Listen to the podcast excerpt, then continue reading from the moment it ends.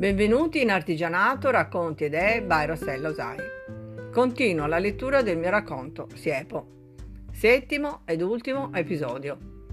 Il giorno seguente Simone fu svegliato da rumori di natura selvaggia e soprattutto da continui sussulti in aria. Ma dov'era? Aprendo gli occhi rimase senza fiato. Aveva il cuore in gola. Era dentro il marsupio di un grosso canguro che saltava a grandi balzi di qua e di là e gli pareva di sentire i canti e i tamburi degli aborigeni. Si epera con lui, ma in un altro canguro, che pareva più tranquillo del suo. Si trattava di una corsa a gara. Il canguro cominciò a correre ad almeno 50 km orari e compiva balzi di 9 metri di lunghezza. Simone, affacciata al marsupio, urlava. Ah! Siepo invece, nel suo tranquillo canguro, rideva e fumava un sigaro al gusto caramella mu. Ma ecco che all'improvviso si vide spuntare un altro canguro e dentro nel suo marsupio c'era Sara. Sara, urlò Simone, sei proprio tu? Purtroppo sì, e chi dovrebbe essere? Aiuto! Sara urlava con quanto fiato aveva in gola e i suoi capelli spettinati dal vento a malapena gli consentivano di avere libero il volto. Secondo me, vince il canguro di Sara disse Siepo al suo amico canguro di nome Abei. Vinse invece quello di Simone, che si chiamava Angelia. Il canguro di Sara, Scarlett, non era in giovane età e soffriva di reumatismi. Non vinse la coppa meravigliosa che spettò invece ad Angelia. Simone si commosse, non solo perché era vivo, ma perché aveva vinto, cosa che adorava e anche perché aveva ritrovato la sua sorellina Sara. Ora Siepo, hai riso anche troppo, si sentì dire, come provenendo da un canto lontano aborigeno.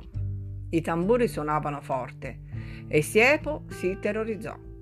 Chi poteva essere? Siepo non conosceva aborigeni. Simone sghignazzava sotto sotto dalla soddisfazione di vedere per una volta in pericolo Siepo e non lui. Invece vennero tutti quanti rapiti dagli aborigeni. Non fu come Simone pensava. Una cosa lo stupì. Siepo ritrovò proprio tra di loro la sua adorata nonna. Era la loro regina. Cenarono tutti insieme. Era un accampamento sotto le stelle. Dove finiremo domani? chiese Sara a Simone pensierosa. Non lo so davvero, non ci capisco più nulla. Domani dovrebbe essere sabato. Vedremo. Forse è meglio dormire. Cullati dalla musica che suonava Siepo, con un tipico strumento a fiato degli aborigeni, si risposero a riposare. Peccato, pensava tra sé Simone. Forse domani non saremo più qui, in questo meraviglioso paese che è l'Australia. Ho sempre desiderato visitarla. Quella notte Simone sognò le antiche catene montuose e le infinite pianure, un vero viaggio nel cuore rosso dell'Australia molte altre cose che aveva visto nei documentari. Siepo, prima di addormentarsi, chiese alla sua nonna: Perché tutto questo? Vedi, ora con te sono felice.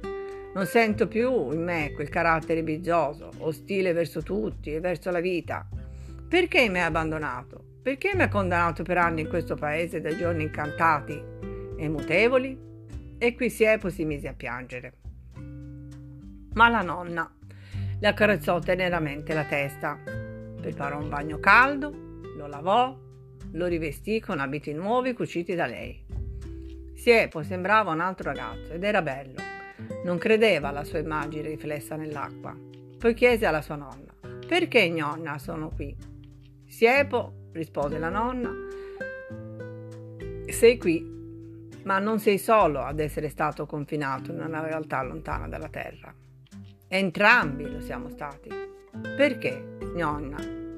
chiese Siepo piangendo. Tu, caro nipote, continuò la nonna, sei stato confinato qui per la tua ostinata disobbedienza. Ed io per non essere mai riuscita ad aiutarti a cambiare. Ma ora sono diventato buono, nonna, disse Siepo. È la mia più grande ed ultima speranza. Io ormai sono molto vecchia, tesoro. Non so quanto vivrò. Ma tu, amore mio, sei stato il mio più grande dono della vita. Vorrei tornare con te nella terra, vederti crescere, diventare un uomo.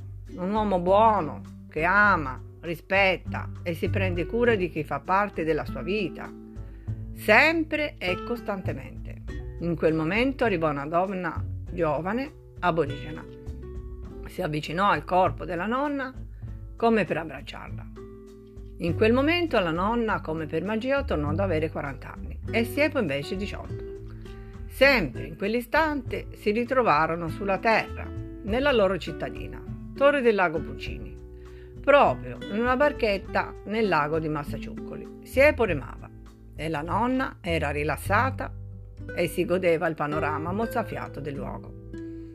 Da quel giorno non si persero mai più. E Simone e Sara? Ma come? Non li avete visti? Erano nella barchetta insieme a Siepo e la nonna, teneramente abbracciati. Due fratelli che si riuniscono nel loro cuore.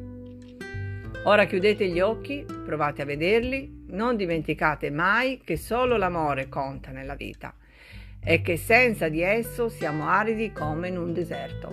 Non c'è gioia nei nostri occhi senza mare. Il cuore si chiude poco alla volta.